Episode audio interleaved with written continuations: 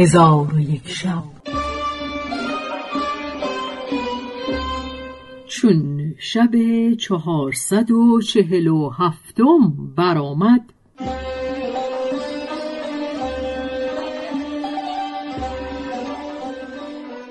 گفت ای ملک جوانبخت تبی به کنیزک گفت مرا از هیکل استخوانها خبر ده.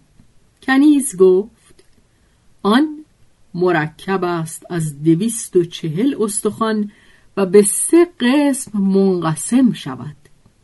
سر است و جسه و اطراف. اما سر منقسم می شود به کله و روی. اما کله مرکب است از هشت استخوان و چهار استخوان گوشها بر آن اضافه می شود و روی منقسم می شود به فک اسفل و اعلا. و فک اعلا منقسم است بر یازده استخوان و فک اسفل یک استخوان است و سی و دو دندان بر او اضافه می شود. و اما جسه بر سه قسم است. استخوانهای پشت و سینه که بیست و چهار از آن استخوانهای پشت است و سینه نیز بیست و چهار استخوان است که به هر سو دوازده استخوان. و اما اطراف دو قسم است دو الوا و دو سفلا.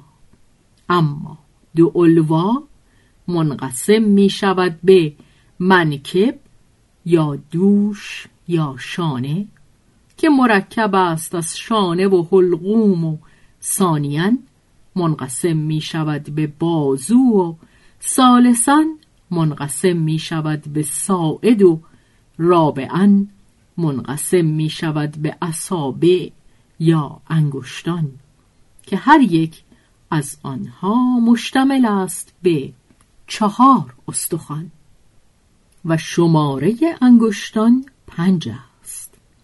هر یک از آنها سه استخوان است مگر ابهام که دو استخوان است.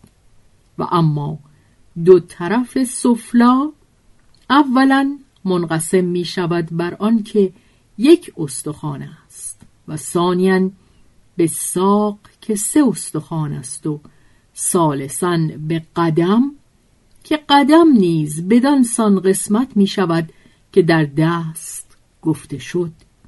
طبیب پرسید ای کنیز مرا از اصل رگها خبر ده کنیز جواب داد اصل عروق و تین یا سرخ رگ بزرگ است که رگها از آن جدا شوند و شماره آنها را بجز خالق کس نداند و گفته اند که سیصد و شست رگ در بدن هست و خدای تعالی زبان را ترجمان قرار داده و دو چشم دو چراغ و دو سوراخ بینی از برای داخل شدن هواست و دو دست به منزله دو بال می باشد و ترحم را در کبد آفریده و خنده را در تحال آفریده و معده به جای خزانه و قلب ستون بدن است. اگر قلب نیکو شود همه بدن نیکو. اگر فاسد شود. همه بدن فاسد شود.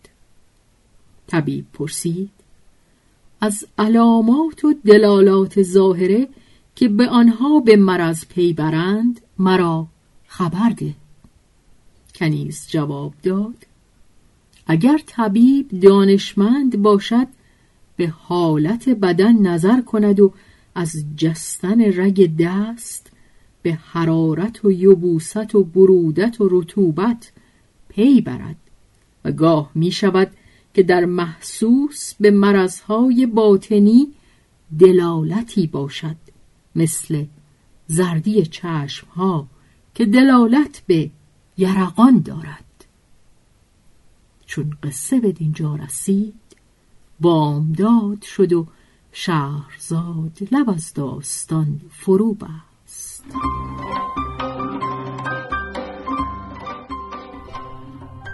به روایت شهرزاد فتوهی